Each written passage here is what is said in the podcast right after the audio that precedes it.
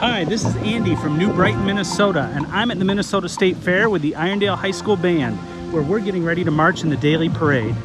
Today's podcast was recorded at 106 p.m. on Monday, September 9th. Go band kids! Things will probably change by the time the parade's over, but we're going to give you a roll off to get ready for your show. All right, here we go.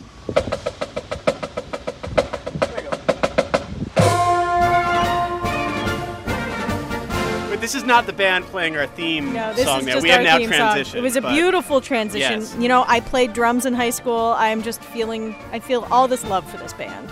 Hey there, it's the NPR Politics Podcast. I'm Tamara Keith. I cover the White House. I'm Scott Detrow. I cover the campaign. And I'm Mara Liasson, national political correspondent. and it is almost time for the third Democratic debate. And for the first time, it will only take one night instead of two. but it will be three hours long, which is a great reason to download an NPR Politics podcast the next morning to catch up on it. Indeed, and there will be one. Uh, this Thursday, 10 candidates are going to debate in Houston, Texas.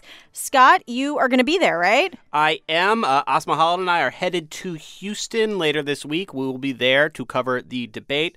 Uh, three hours long. I was talking to a couple campaigns who said that they expect only about two hours of that to be actual back and forth debating, and the rest will be opening statements, closing statements, and a lot of other commercials and hoopla. But still, very long amount of time, even with 10 candidates. Okay, so what are you two looking for in this debate? And how is this debate different than the last debates? Well, as predicted many times on the podcast, the field has shrunk.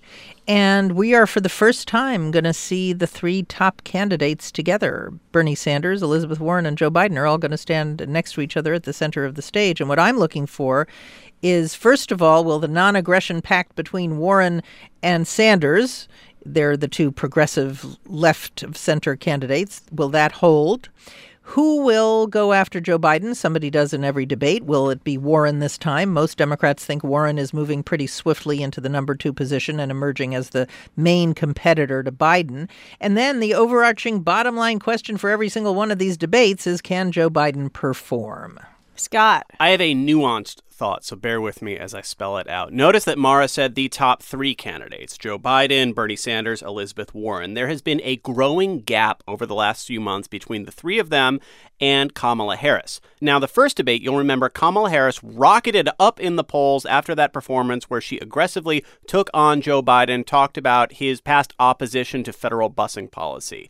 And that was seen as wow, this blockbuster moment. And then the in the several months since then, Harris has fallen back to earth and then some, is polling in the mid single digits right now, and really is, is about where she was before that ever happened. That has led to a lot of analysis of, well, maybe these big debates moments don't really matter. Maybe they don't, you know, set a candidate apart and help provide momentum. I think that's an argument that it does matter. I think what happened with Harris was more that in the weeks since that debate, she kind of backtracked on a lot of those accusations. She went back and forth on several policies again. She did a lot of things that kind of led to criticisms of her campaign. But I think that is still a sign that a singular dramatic moment, a confrontation, spelling out something on policy, really can put your campaign in a different gear. And that's what nine candidates on the stage are hoping for as they as they look at Biden, Warren, and Sanders. Uh, creating more and more distance. All right, before we really dig into policy, let us do what is a tradition on this podcast, which is to name the names of everyone who is going to be on that stage on Thursday night. Scott, I take think the I can do it in one breath. Ooh, I'm watching. Can I only say their last names though, or do I have to say their first names as well for this challenge to work? Mara, what do you think? Either way, just go for it. Okay. Biden, Sanders, Warren, Harris, Buttigieg, Klobuchar, Booker, O'Rourke, Castro, Yang, and actually I have a lot more breath. I can keep going. Can you quickly, though, tell us who isn't on that stage? And are they now down for the count?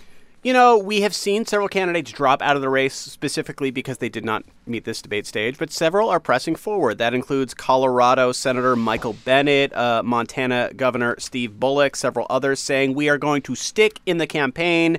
We believe we can either make a future debate stage or, uh, you know, take our case directly to the voters. New York City Mayor Bill de Blasio has been one of the more blunt candidates on this front. He conceded to reporters recently that, look, if I don't make the debate stage in October, which for de Blasio is very unlikely, I think I might call it a day at that point in time.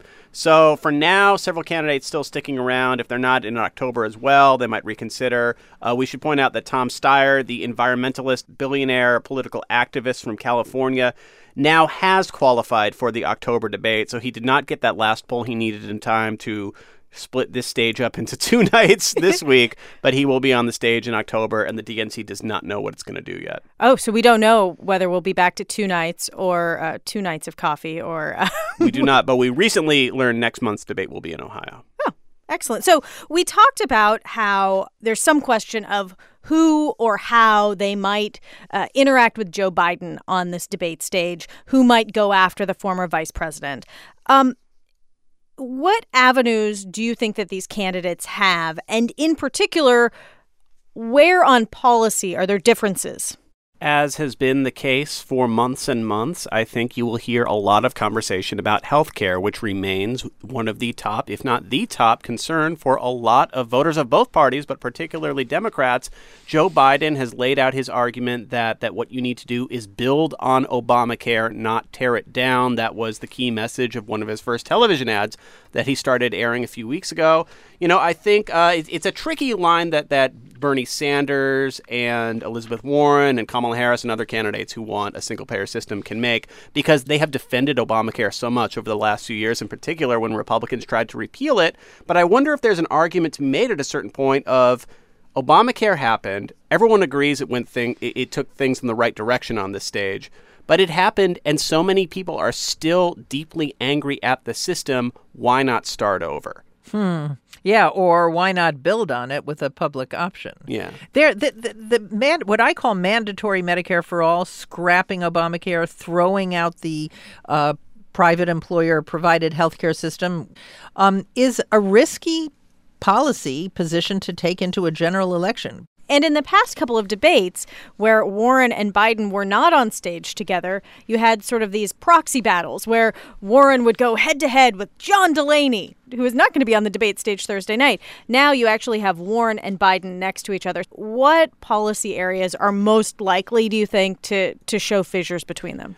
Well, I actually think that the, the what you're going to hear in terms of the contrast, for instance, between Warren and Biden, she's going to make an electability argument. Electability has been the thing that has kept Biden at the top of the field. Electability is the number one, two, and three top priority for Democrats this year. They really want to beat Donald Trump. And what she's going to say, and what she's been saying on the stump, is you don't have to give up the candidate you love just to have someone who's electable. In other words, she's going to say, I can beat Donald Trump just as well, if not better, than Joe Biden. I am have a big, bold vision. I'm a populist who can go toe to toe with him. So I think you're going to hear the candidates make their policy arguments in terms of electability. I think Bernie Sanders will make a very similar argument. You know, Joe Biden, we've talked a lot about how his campaign really rests on electability, and he's been more and more explicit about that lately. So has Bernie Sanders. Bernie Sanders and his campaign regularly point out that he is also beating Donald Trump by wide amounts in these hypothetical uh, general election matchups, either national polls polls or or key battleground state polls. Bernie Sanders will as he often does, make many of the exact same points he's been making for decades, but argue that in his view, he is the candidate who is most electable and can also bring about the most change that a big chunk of Democratic voters want. And you know, one thing we haven't seen yet, and maybe we're going to see it in Houston, is a clear ideological contrast between Warren and Biden. Is she going to take him on on ideology? You're just too moderate. And is he going to take her on saying, you want to throw Obamacare in the garbage can and, you know, you are just too far to the left to win? I have a question for you guys. If you were moderating this debate, what would you ask about? Well, one of the big mysteries isn't the right word, but one of the things I've been thinking a lot about over the course of this campaign is how remarkable it is that foreign policy really has not been a key theme of this campaign. You look at all the things happening in the world, this rise of populism and authoritarianism all over the globe, trade wars with China, so many other things, and over and over again, the candidates don't really focus on foreign policy, and a lot of voters just don't seem to be particularly interested in foreign policy. I think right now this debate will be happening in the wake of a momentous story coming out of the White House that President Trump had invited the Taliban to Camp David days before 9 11 to sit down and try to finalize a peace deal that could allegedly get to the point of ending our presence in Afghanistan. Of course, as you know, Tam, because it ruined your weekend, uh, President tweets Trump, often do. Uh, President Trump canceled that, announced it was happening to begin with, all sorts of criticism from both parties. I think that is a prime opportunity to probe candidates on how exactly they would end the war in Afghanistan, what their plan for Afghanistan is, how they would consider dealing with the Taliban. Because so far, when Afghanistan has come up, most Democrats have said, yeah, we should get out of there, but more so focused on, you know, we need to rewrite the congressional uh, use of force authorization and less the weeds of how you actually achieve that goal. Right. And when foreign policy has come up in debates and conversations with these candidates, you get kind of a lot of platitudes about, well, we'll restore America's respect in the world, but you don't get a lot of specifics. The closest that we've come to the specifics of how you get out of there is from the um, the big foreign policy speech that Warren gave shortly before she officially announced her candidacy, where she talked about uh, achieving, as she put it, a realistic peace settlement that halts the violence and protects our security. What exactly does that mean? Does realistic mean engaging with the Taliban? I have asked her campaign for clarification on that. I've not heard back from them yet at this point. Mara, if you were the debate moderator, what would you be asking? Well, I'd probe them on why they want to throw Obamacare in the garbage can. I mean, at least the one the candidates who are for mandatory Medicare for all. Um, I would ask them why, when people are concerned about rising drug prices, they're talking so much about getting rid of Obamacare instead of solving that problem. Um, I talk about why they think that taxpayer funded health insurance for undocumented immigrants is a good position to run on in a general election. And I'd also ask them about a carbon tax and why so few Democratic candidates seem to be embracing that. Uh, there are a lot of things.